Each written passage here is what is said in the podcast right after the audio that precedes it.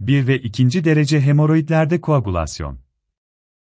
3. ve 4. derece hemoroidlerde eksizyon amaçlı kullanılmaktadır. ND, YAG lazer cihazı ile özellikle 1. ve 2. derece hemoroidler başarı ile tedavi edilebilmektedir.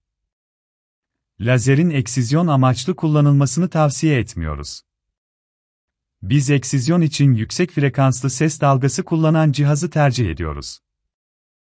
Bu şekilde yara iyileşmesi daha hızlı olmakta ve enfeksiyon riski azalmaktadır. Eiternal hemoroidlerin eksizyonunda lazer yerine ligaşur tercih edilmelidir. Lazerle yapılacak eksizyon yara yerinin geç iyileşmesine neden olur. İnternal hemoroid tedavisinde ise lazer kullanımını tercih etmekteyiz.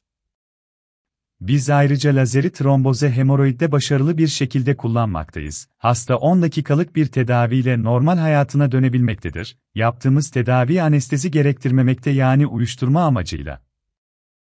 Herhangi bir işlem yapılmamaktadır. İşlem sırasında hastaların çok az ağrısı olmaktadır.